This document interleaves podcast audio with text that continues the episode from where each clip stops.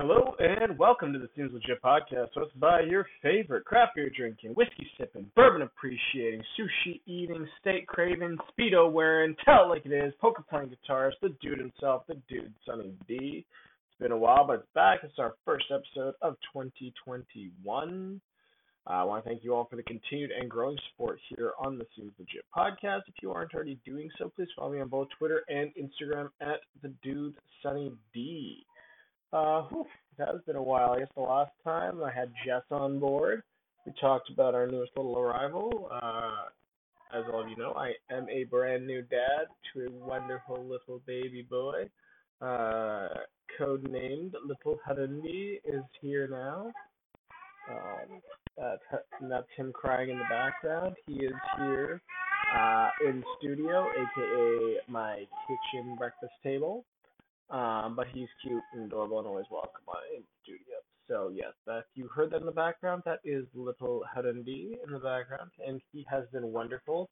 I just recently celebrated his two month birthday on Saturday. So happy birthday to my little guy. Happy two months. Uh, best two months of my life. He has been absolutely wonderful. Anyway, uh, I guess one thing I haven't really talked about lately is poker. Woo! Let's talk some poker. Uh, so I guess the last time I would have talked poker, let's see here. I guess a few episodes ago, um, when I broke down the idea of the uh, official WSOP main event, aka their second main event of 2020 that uh, just concluded. Uh, spoiler alert: Damian Salas won, so it was a winner from the international leg. Ended up getting it done heads up. Uh, and we'll talk about this event. We'll recap it from what I uh, understand has happened, um, my thoughts on it. Uh, we'll talk about that. We'll talk about some other things going on in poker. We've got the Daniel Negreanu versus Doug Polk heads up battle. Um, what else do we got? We got yeah. We'll just talk about poker uh, today. So anyway, uh, biggest thing there is uh, yeah. So we had the hybrid 2020 main event um, which I mean, already there was many a question, a concern regarding not so much the legitimacy of the event, but almost the delegitimizing of the quote unquote main event winner in the summer, uh, especially when he posted uh, the official certificate he got from GG Poker and I guess the WSOP, um, even signed and acknowledged by Daniel Negreanu who I guess is GG Poker's first ambassador. I'm not sure, but uh, regardless, uh, yes, he um, says you are the 2020 main event champion. Then this other hybridized main event happens where uh, you were playing two main event fields, uh, an international field, a U.S. field, or AKA the domestic field, um, where the final tables would be played live and then the winners of each of those would then play heads up uh, for an additional million dollars, as well as the gold bracelet, uh, quote unquote gold bracelet. It's, the main event bracelet is always fancier. Um, I've seen when I saw there were some pictures of the bracelet, uh, so it's typical main event fancy bracelet. I don't know necessarily how I feel about it. I have so many mixed feelings about um, watching and, and seeing this unfold. Um, it wasn't without controversy. Uh, Upeshka De Silva, multi-time bracelet winner, um, made the final table and ended up getting disqualified because of a positive COVID test, um, meaning he actually got paid, I think it was ninth place money, even though he was seventh or eighth in chips. Um, terrible, terribly unfortunate uh, set of events for Peshka, um, especially considering um, on paper was probably the was the best player left in that field out of those nine. No disrespect to the other eight players, but I mean Upeshka De Silva is a multi-time bracelet winner. Um, I believe he's actually won bracelets like the last three WSOPs, um, if not last four WSOPs. I think he's at least a three-time bracelet winner. Uh, and it would have been kind of cool. A true, you know, if he had won it, um, I don't know if it would have necessarily in legitimize this main event, but it would have been neat to see, you know, a bona fide name brand player get the job done. Um, would have been cool. It was sad what happened to Peshka. Uh, very unfortunate. Um, and again, kind of creates a bit of a narrative now surrounding the 2020 year, right? A, a year of weirdness um, that translated even into poker. Um, I don't know that if WSOP even did a Player of the Year, um, how that would have worked. Um, but uh, nonetheless, uh, would have been it, it's interesting because now Damian Salas did win it, winning the international leg. Uh, would have been interesting had he have had to go up heads up against Upeshka. Uh, we'll never know what would have happened there. We will never know what would have happened if Upeshka had played. Maybe Upeshka would have finished in seventh or eighth or ninth place, uh, or maybe he would have won the domestic event. But we'll never know. Regardless, it's um, it's over now. We can all look forward to 2021. Uh, WSOP, I think, is wrapped up. Um, what was cool though um, about 2020 and this whole um, main event was that the WSOP had a set of events going concurrently, um, which was called the uh, WSOP. I think they called it the main event. Um, oh, what would it have been called? Anyway, regardless, I don't know if it actually happened now. I'm trying to find uh, any kind of news on it. Uh, let's go back to card player here and see. But there was, yeah, here we go. World Series of Poker. Yeah. So the Bally's main um, main event mania. So I don't know if it was an official WSOP event now that I think about it, um, but it was um, first time kind of live poker with the entire kind of gamut of games, so to speak, or at least a good gamut of games uh, being played live. Uh, so that was kind of interesting. Um, you know, I was, I myself had some debates whether I wanted to go down and play. In hindsight, I didn't. Um, I have no regrets about that. Um, it's it's funny because y- you're away from poker for so long. Like going into 2021 now. Like by the time I probably sit down at a table to play true live poker um, at a competitive level, it'll be almost two years. Like that's pretty crazy when you think about it. Two years. Uh, so yeah, you do get a little in your head a little bit about playing poker. You're like, hey, is this uh, you know, there's an opportunity to go play. I want to go play, and there was some good buy-ins. Um, but what I liked about it, as uh, I've continued to grow my uh, my gaming arsenal is that it was the first time you had um, that I'd seen live like this at a lower stake buy-in on the wider gamut of games. Like they had a horse event, they had uh, Omaha Eight, they had uh, nine game mix, triple stud, big O, horse, uh, triple draw. Um, they had the gamut, which was nice. Um, you know, you could play some PLO, or if you just want to play fucking No Limit Hold'em, you could do that. Um, it's funny because even though it's probably my least favorite game, I'm not gonna try and hide the yeah, I I could go for a good no limit hold'em tournament now, but uh, now that uh, we um, now that Little Hood Indies here, um, we might have uh, some more opportunity to go play live poker when that comes. Um, vaccines are rolling out, I think a little slower and a little messier than originally anticipated. Um, so yeah, it comes down to at this point, just everybody trying to stay safe, trying to stay healthy, um, and places trying to mitigate risk, staying clean, um, whatever. But nonetheless, uh, it was it was nice to see at least being offered, at least um, that there was um, these events being held. Um, well, yeah, they did go by because there's results. Here you go. So uh, yeah, pretty cool. Um, there we go. We had uh yeah, so Bally's main event mania. Neat. Um, but hmm, let's see here. Ah, look at this. Ah, really cool. Really cool. Yeah, so they did it did get off. Um I don't say went off with a bang, but uh yeah, it uh, appears not bad. So I don't know how big the field. Yeah, so there you go. So the nine game, thousand dollar nine game makes a twenty six entrants. So yeah, I mean we're still a long way away, in my opinion, from having big, huge, mass fields. Like you have a four hundred dollar no limit hold'em tournament that'll hit twenty five entrants. Like that's pretty. uh That's uh Can't remember the last time I've ever seen that. Triple stud had had one of the most at 45. Trying to see, yeah, no, no names I uh, um, recognize, but still, good job there uh, for triple stud. Let's see, horse here, thousand dollar horse, 63 players. Uh, no names I recognize, but yeah. So we're we're I mean we're hoping to turn a corner. I don't know what 2021 holds in store for live poker.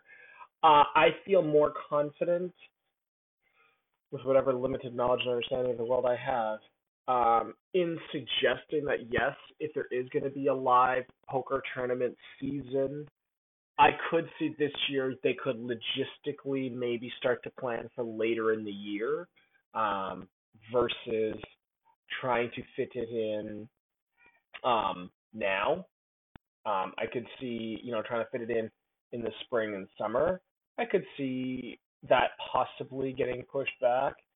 Um, especially, yeah. So, like, usually you see rumblings or something, you know, something, nothing really. Uh, so yeah, it uh, this is the year that I could see maybe we're. I mean, we're just in the beginning of January, only 18 days into January, but uh, we could see it possibly in the fall. I think that's going to be your safest bet. If anybody out there is thinking, hey, are we going to have a WSOP this year? Are we going to have any of these other events that, you know, live poker? I could see it maybe at the earliest a planning for September, October. Uh, but again, it comes down to vaccination rollout. Uh, we don't know how quickly people are going to be getting vaccinated in the States. We don't know how quickly people are going to be getting vaccinated up here in Canada. We don't know what travel looks like. Um, and it's funny because we talked about 20, you know, when you're on social media, a lot of the talk and narrative about, you know, as the as 2020 was wrapping up, they're like, oh, I can't wait for 2021, 2021. You start to see these things that was like these memes about if you thought 2020 was bad.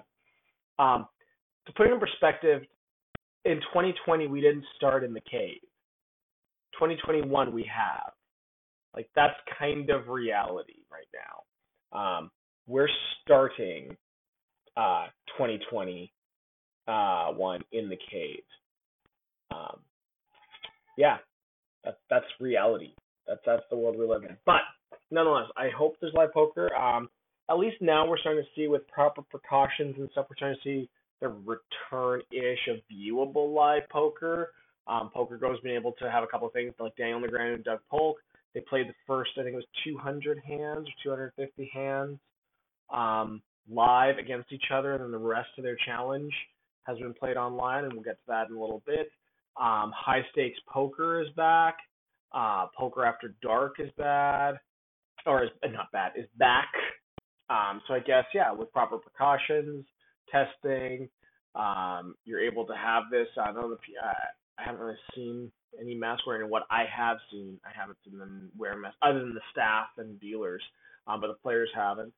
Um, and then they've also had this high stakes feud um, heads up battle thing, um, which I don't know if they were supposed to bring in other players as well, if it's going to grow, if they've decided ah, maybe that wasn't as popular as we thought it was going to be. But it was this heads up kind of thing, which I thought, hey, this is a start. I've I've long talked about how I'd like to see more heads up poker play um, amongst the name brand uh, players. Um, it was uh, Phil Hellmuth and Antonio Esfandiari. I believe they played three matches, and Phil Hellmuth swept. Um, he swept the Magician. Um, and there was a time not that long ago where I truly wouldn't have thought that was the case. I, I wouldn't have thought Hellmuth um, could beat Antonio. I felt there was a time where I truly felt Antonio would have been um, one of the best in the world. And some people might get on me like, "Oh my God, Sonny, you don't know what I'm talking about?" Yes, I do know what I'm talking about. Um, and yes, I do feel his results are backing it up. And uh, just watching the decisions, his thinking, on the plays he would make, uh, I do feel at the time, at the stakes, the higher stakes, Antonio Esfandiari was one of the better players. Um, but you know, Phil Hellmuth is Phil Hellmuth. Like we can sit here and people can rag on Hellmuth as much as they want. Put it in perspective. A lot of the narratives of this year's NFL playoffs have been like comparing Tom Brady versus the rest. And I think it was going into the divisional round, Tom Brady had the same number of Super Bowls himself as the remaining quarterbacks.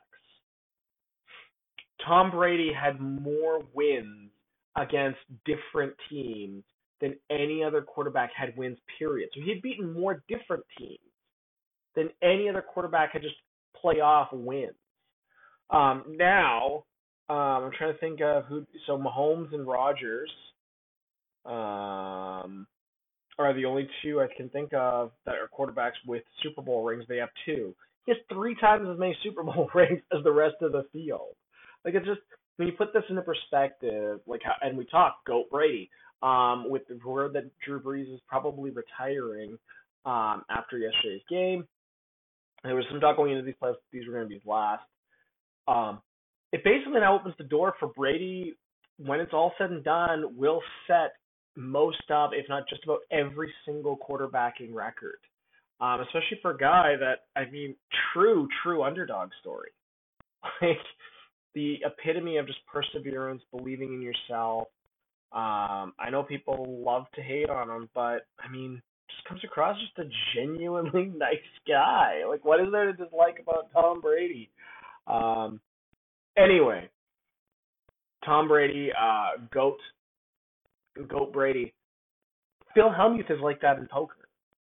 There's most of the time Phil Hellmuth will play at a final table to put it into perspective, you truly need an elite final table for the rest of the final table to cumulatively have as many bracelets as Phil Hellmuth. And every time he wins a bracelet, he keeps distancing himself. The only way it can really be done now is yes, if he was at a final table and Phil Ivey and uh, Johnny World Hennigan were the only other bracelet winners there, then yes, they'd have tied. But to put that in perspective, you're taking two other of the all-time greats put together, have as many. Don't even have more. Have as many. You know, you talk about players that are actively playing full-time WSOP events um, that are currently still winning bracelets. I mean, Phil Ivey, I think his last bracelet was in 2014, um, and it was in a $1,500 eight-game mix, I believe. I could look that up, uh, but that's seven years now since bracelet. Um, and let's look up Daniel Negreanu. I think Daniel Negreanu is even longer. I think Daniel Negreanu is about six or seven years now without a bracelet. Um, so we're going to take a look there. Uh, regardless, uh, when I talk about currently winning bracelets, I mean like let's take a look at within the last little bit and that are actively. Um, oh, and Phil Ivey does have a WPT title. Okay. Uh, yeah, um, Phil Ivey's last bracelet came in uh, fifteen hundred dollar eight game mix. Um, as a matter of fact, his last four bracelets have all been some degree of mixed game. Um, back in 09, it was a it was a Omaha High-Low seven card stud High-Low, which is a great game. I love that. Uh, those are great events. Um, then Horse and that twenty two hundred dollar mixed event. I'm not sure what that was. Um, and then eight game mix in uh, 2014. Uh, 09, he did win two bracelets there. Uh, oh yeah, 2002 is when he won three bracelets. Uh, geez Louise. Uh, and then, uh, wow, by 2005, he had already won five bracelets. Um, anyway, uh, regardless, oh wow, cool. Sammy Farha has beaten him heads up for a bracelet. Uh, that's interesting. Um, I mean, the guy's the guy's a machine. Um, his heads up record for races is ten and four. He's a seventy one uh, uh, winning percent, point seven one four winning rate. Um, just unreal. Um, and just like even his non-Texas Hold'em results. Uh, 24 cashes, 19 final tables, 10 wins. Like, uh, oh my god, beast. Um, and Texas Hold'em, 32 cashes, uh, still respectable. Eight uh, final tables, but no wins. Um, oh, including he beat the great Amarillo Slim for his first bracelet. Um, but Huckleberry Seed has beaten him heads up. Sammy Farha, that's still an interesting one. I, I wouldn't have thought that, but uh, Sammy did it. Uh, but then again, Sammy's been known for his Omaha prowess. So, anyway, uh, and Daniel Negreanu, six-time bracelet winner. Let's see when his last one was. 2013, so even longer. So seven years. They're going on eight years. Um, Jesus. I guess he won a World Championship Online Poker event in 2016. Uh, but we'll get into those my thoughts on online versus live poker. Anyway, yeah. So people that haven't been winning bracelets. I mean, the Negreanu does play a full schedule, so I'll give him some credit there. But um, if you take the guys with, that have the that, that that play the that are winning bracelets and or that don't really play full schedule anymore. So you take out the Doyles, the Johnny Chans, and the Ivies. So the three guys with ten bracelets. Um, nobody has nine. Um, Erik Seidel has eight. Men the Master has seven. Johnny Moss might have eight. Billy Baxter might be up there with seven or eight. Um, I don't think anybody has nine. But I mean, Men the Master isn't playing a full schedule anymore. Men Nguyen isn't. Um, Billy Baxter sure as hell isn't. Erik Seidel does play a lot of events. There's no two players actively that just the two of them total Phil Hellmuth. Like, put that into perspective. So, shit on Phil Hellmuth as much as we want. Um, the guy is the GOAT in WSOP poker. Period. WSOP tournaments, he holds most records. Um, and the 16 bracelets don't, or what is he at? 15? 15, sorry, bracelets. Um, sorry, he's at 15 bracelets. I do apologize. I keep thinking he's already gotten to 16. Um, but he has 15. Uh, yes.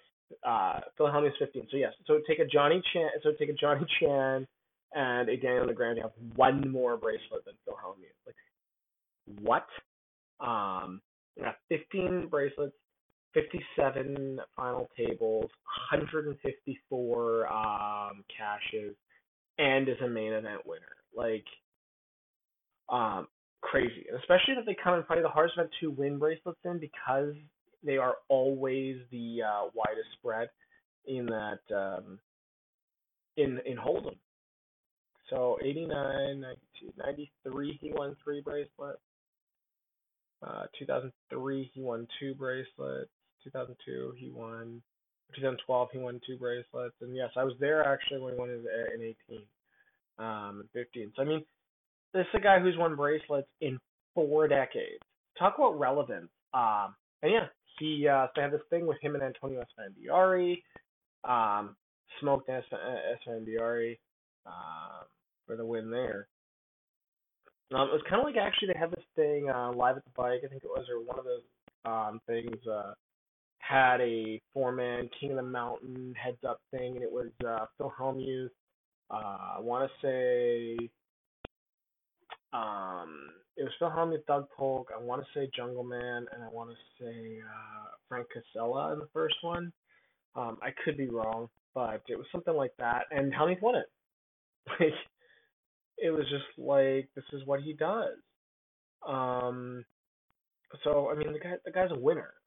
Uh, so yes, in, in turn it shouldn't be surprising, but at various times, yes, there are times when somebody is favored, even though Phil Hellmuth has accomplished all these things. This, there are peers that are currently better.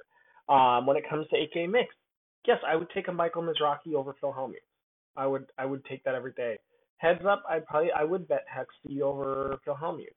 Um, and yes, there was a time, and even now, I, I would have thought Esfandiari might have been able to pull a trick or two on Hellmuth, but Hellmuth showed up, got the job done. Um, so I don't know how it works if they're going to try and bring other people in to challenge um, now that he was kind of the winner there versus Esfandiari. But again, great st- premise for a show, great um, idea, just a little less follow through. And I guess in the times of COVID, it's hard. Um, got to get, I guess, people commit to quarantining, uh, the negative uh, COVID tests, all these things. So it's a big ask, but um, it could be something interesting to follow up, especially as you're seeing more of these online challenges, like the Galfond challenge, like the high stakes feud, as they call it, um, or whatever the, the high stakes grudge match between Polk and Negreanu. Um, I would love to see more of these take place heads up uh, in person. I'm a big fan. I I've always preferred live poker. I uh, I've advocated for that. I've long felt there's just more to the game when you're playing live versus online. It's you. You're there to compete. You don't have the aids of anything other than maybe your music on your phone, and that's about it. Um, I'm not saying it's necessarily cheating or anything, but yes, when you can pull up charts, when you can have a friend there, when you can have your wife there, when you can have anything, when I can have, you know, access to my liquor versus whatever liquor they're gonna have at the casino, like whatever it is that can that changes the environment and could give you a bit of an edge online, you don't have those things in person. So it's about making the most in the battlefield, and that's what I like about live poker. You show up to the arena, you play. Um, very different. I mean, it's like esports. I guess I get that it's taken off, but nobody's gonna tell me that being playing NHL 2020 is the same thing as actually putting on a pair of skates, getting some gloves and a stick, and going and playing hockey. It's not the same thing. It it, it just isn't. Um, yeah, you might have the same, ho- you know, you might have a great hockey IQ and whatever, but to perform and do the same thing, it just isn't even close. Um, I don't think there's a there's a strong argument to be made that e athletes um, is the same thing as a live athlete. Yeah, you can be the best Madden 2000 player, the best Madden 2020 player. It's a different story when you're going out there and Derrick Henry's got the ball and running fucking at you, and you have to make the tackle, and you can't press X, Y, Z, um, triangle, square, whatever the hell it is it's a different it's a different environment. I think it's the same thing with live poker when you got to sit there in that seat two hours between washroom breaks. You know, you get you know you get a big hand trying to control your reactions. All of these things, trying to get get a read on people. It's very different than playing live when you can kind of yeah you do get to hide behind the consp- uh, computer um, screen, so to speak. Um, but regardless, um, live poker is what we've got for right now. Um, whether we like it or not, that's what we're stuck with. Uh, or online poker is what we're stuck with. So yes, I think this high this heads up show challenge environment that they created on Poker there could be a great way to kind of see more of these. I've said this, I've done previous episodes on it. Um, and yes, we do have the um, Galfond challenge that I'm looking up right now. Um, I guess the current one. Um, so Chance Kornuth was up on him, and now Phil's taken over on uh, Chance and is beating him. Um, the Bill Perkins one kind of stopped a while ago. Um, I think that was the second one he started after the Benavides one. Um, the Benavides one was the uh, most interesting one because that's where he was down like a million uh, euros and came all the way back, uh, which is just insane. Um, yeah, he beat whoever Action Freak is. I'm not sure who that is. Um, and still hasn't um started a challenge against uh Jungleman Cates or uh Brandon Adams. Um, I love how I guess Run It Once his site, so I love the narrative there, our hero. Um, which again was kind of the problem I had with some of the online commentary, is the narratives. Uh, narratives um, in a lot of poker commentary as well is something we can talk about. I'm not a big fan of the the idea of oh this per you know we have the narratives that get created. Yeah, let's just keep it at that. The narratives that get created during poker commentary. Um, I do feel it's very biased. Uh, a lot of times, I'm not going to single out anybody. Um, I'm not going to do that. Uh, just because, just out of co- professional courtesy and, and content creator courtesy, I'm not going to do that. Um, but I mean, these people know who they are.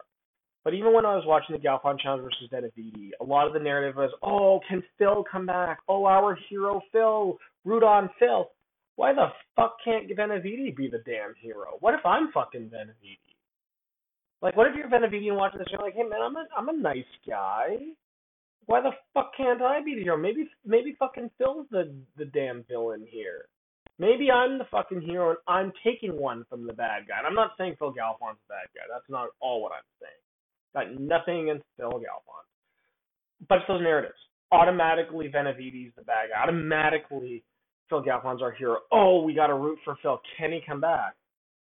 Why can't the narrative just as easily be unbiased and be like, can this guy, Benavides, whoever he might be, beat Phil Galfond, a rec- one of the recognized top PLO players in the world. I think all of Phil Galfond's, I think he has three bracelets, all come in Omaha variants.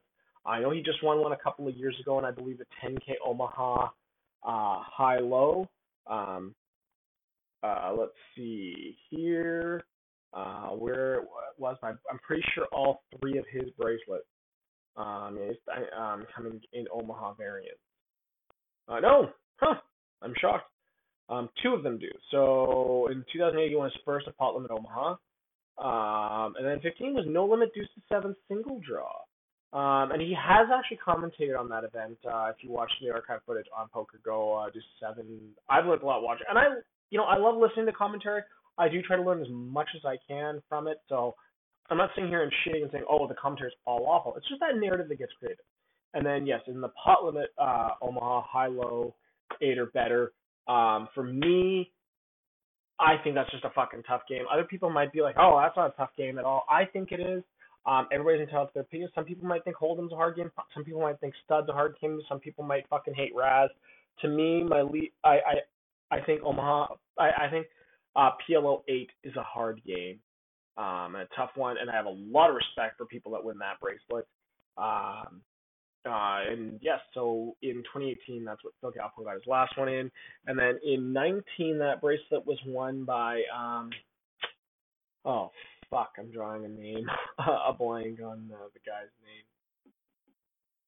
Um, Nick Schulman. Um, great commentator, by the way. Uh, that's one thing I will say, will say about Nick Schulman. Phenomenal commentator, phenomenal poker IQ. Uh, if it was somebody I could sit out there, one of those top um, name brand players, sit down, have dinner, have cocktails with, and just talk poker, um, and I would love to have a guest on my podcast. Um, he's definitely one of them. He is absolutely, truly uh, one of the most brilliant poker. If you have the chance to listen to Nick Schulman talk poker, do it. Just fucking do it. Um, that's my best piece of advice. If you want to become a better poker player, you want to become uh, more knowledgeable about poker, listen to Nick Schulman. You'll be happy you did it. Um, but yes, that's uh, um, he won the 10K uh, 08 in uh, 2019, uh, which was funny because Nick Schulman, both of his previous uh, bracelets came in deuce to seven uh, single draw. Uh, regardless, uh, yeah. So anyway, um, yeah. So that's kind of that. Um, where can we go? Yes. So the Polk Negreanu uh, grudge match has been going on. Um, let's see. Here we go. Um, Polk is current was up quite a bit. Um, Negreanu had ba- um, battled his way back as they've kind of restarted uh, after the halfway point. Um, where are they at? How many hands have they played? It's 25,000 hand battle. I want to see how many hands there are through. 16,500. Okay. Yeah, so coming back after the halfway point, um, there was an option for either player, for the the player that was behind to pull the plug and be like, yeah, I'm done. Um, but uh, Daniel Grant said, no, I'm going to see this to the end. And he started to battle his way back. He had five winning sessions in a row. Um, but Doug ended that recently this week um, with a couple of big sessions. Um, he did on his last session, he took a 26k win, and on the previous one, he had a $119,000 win. Um, and this was actually fun. This was after Daniel Negreanu had gone up about $100,000, I believe, after the first 250 hands live poker. Um, Doug Polk uh, has now uh, taken a lead of almost six hundred and thirty thousand dollars through sixteen thousand five hundred hands against Daniel Negreanu. Um, each buy-in, quote unquote, is forty thousand, I believe, is what they're playing. Um, what are the stakes? They're playing 200, 400. So yeah, they're playing 100 big blinds deep, um, which is which is quite deep. That's that's pretty deep. So you're playing 100 big blinds deep or you're buying in at 100 big blinds deep. Um, from what I understand, Dan Ligon actually had to go down uh, to the Rio because to play on WSOP.com. He had to actually go down and reload his account, um, just because yeah, you're down a million, um, and you were only able to load in a million at a time. From what I understand, Doug's clean is cleaning up right now. Um, I do think I, I I don't know where their personal relationship is. I don't know where that is anymore. Um, I mean, there's been a lot of heated words exchanged back and forth. When they did play live, what we did see on Poker Go was they were fairly cordial together. It was it was actually funny because a lot of the narrative and a lot of the talk online afterwards was like, huh, for two people like apparently hate each other, like Doug wasn't that like taking as many digs in person as he does online. Um, and especially after Daniel jumped out to the big lead um, which immediately kind of got taken apart. Now, um, with that, of course, um, Polk's jumped ahead, and and going into this match, I think they said Doug was about a four to one favorite uh, to win. Um, it would appear that that's kind of looking like a fair line right now. Um, we are ha- more than halfway now.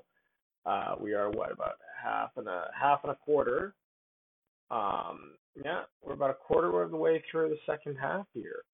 So, no, sorry, third. We're a third of the way through the second half. I apologize. Wow, my math is fucking bad today.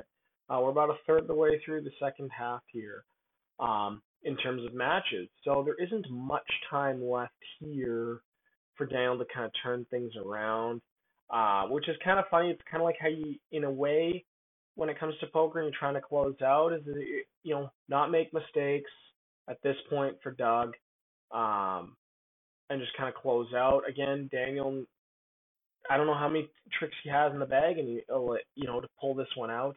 Um, I think at this point it'll be a matter of trying to trim uh, the deficit and try to make it close. Uh, I think if let's say this match ends at about a thousand dollar win for Doug Polk, I think it would kind of in a way be re- regarded as a bit of a win for Negreanu uh, because Negreanu did by a landslide win the live portion, which he felt, which many people felt he had the advantage in. Um, I don't know where that comes from, but uh, nonetheless, maybe just experience, maybe just live bracelets. Um, even though we're talking six and three, and I believe all three of Doug's have actually come since Daniel has won his last one. Uh, so Doug has more recent bracelets than Daniel Negreanu, so that's kind of something to consider as well um, including Doug actually, I believe, has made a couple of good runs in the 10K heads up at the WSOP. Um, compared to Daniel, who I don't think has really made that many great runs in the 10K heads up and has actually missed the event in the past. He missed it in 2018, um, I believe it was, um, because of the Golden Knights having a game, whatever it was. Um, I don't know if he played in 2019 I'm pretty sure it was 2018 that he missed it. So it is what it is. Regardless, um, I'm, yeah, cause that was the year I played it, and I don't think Negreanu was in the field. Um, nonetheless, I, I mean, it is what it is. If you're signing up for these buys, you have to be prepared for every player. I, I would have been just as prepared. Actually, I probably would have been more prepared to play Daniel Negreanu than I would have um, the per, it, my opponents at the time. So it, it's it's kind of funny in a sense um, in, in that regard. But nonetheless, uh, I don't know why, but a lot of people felt Daniel Negreanu would have the advantage live, and he lived up to it. So if he can trim this deficit down um, to something completely marginal there, to almost being like it's, essentially even within an error range, yeah, it's tough to say that that isn't a win for Daniel, um, given the talk pre-match and all these things. Um, however, in the grand absolute value thing, a win is a win. Um, regardless, whoever gets it done, a win is a win. Um, no different than the Galfond Challenge versus Benavidez. All of that, all that long extended match, and he wins 1,600 euros. All that for 1,600 euros. Like imagine being in for nine, almost a million dollars. Well, over a million because it was in euros, and over almost a million euros. And then the battle it back a win's a win. A win's a win. Uh, it doesn't matter who, because at that point it's pride. Um, but yeah, so that's kind of where we're at there. Um, I don't know really what else is interesting going on uh, in online poker. As I said, we touched on the Galfond challenges. Um, I mean, we I, we talked about the WSOP 2020. I don't know what really there's to talk about uh, there, other than uh, Dan Bilzerian was I guess semi recently announced as a GG ambassador. Um, a lot of mixed feelings there, I'm sure, amongst pros. Um, I mean, Dan's had a lot of his friends come out to be like, "Oh, hey, this is great. It's great for the game." Whether it isn't or isn't, um, I just, uh, yeah, it's yeah. So here's the team. You have uh, Daniel Negreanu, Dan Bilzerian, uh, Bertrand ElkY Grospellier, Fedor Holz, and Felipe Ramos. Um, actually, I played events with Felipe, but nothing. That's Felipe. And then they have the rest of the GG squad. Um, and I don't. I'm trying to see if I know any of these people. These are these must all be like guys that play on Twitch. I'm guessing um, uh, I don't know any of these people. Um, oh, there's a Canadian though, Patrick Tardif. I feel like I've heard that name before. Um, but yeah, I'm assuming a lot of these people. Um, Kevin Martin.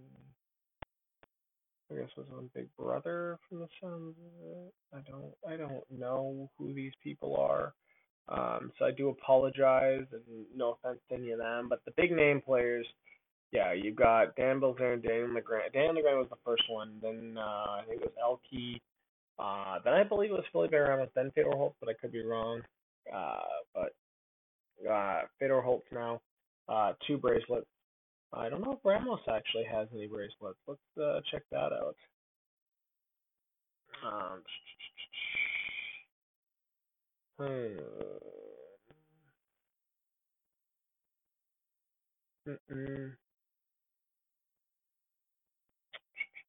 Yeah, I don't, I don't know if he has any bracelets, but seems like a nice enough guy. Um, yeah, I've played at his table before. Nothing bad to say against Felipe, so nice enough guy uh, Dan Bilzerian, uh, the king of Instagram.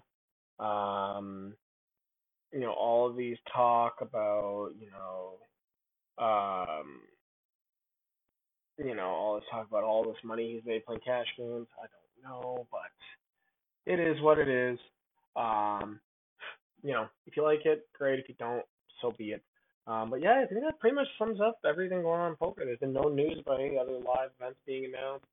Um, live poker up here in, in lonely old cold Winnipeg is dead for now, so it is what it is. But uh, yes, I'm back. We are back now for 2021 here on the Seems Legit podcast. Again, I do thank you so much for the continued growing support. Thank you for tuning into this episode. Um, and hope you liked the guest appearance by my little guy. Uh, who again, two months, yay! Um, can't really do much other than be cute. So uh, we love him for that, and uh, I thank all of you so much. Much love to all of you.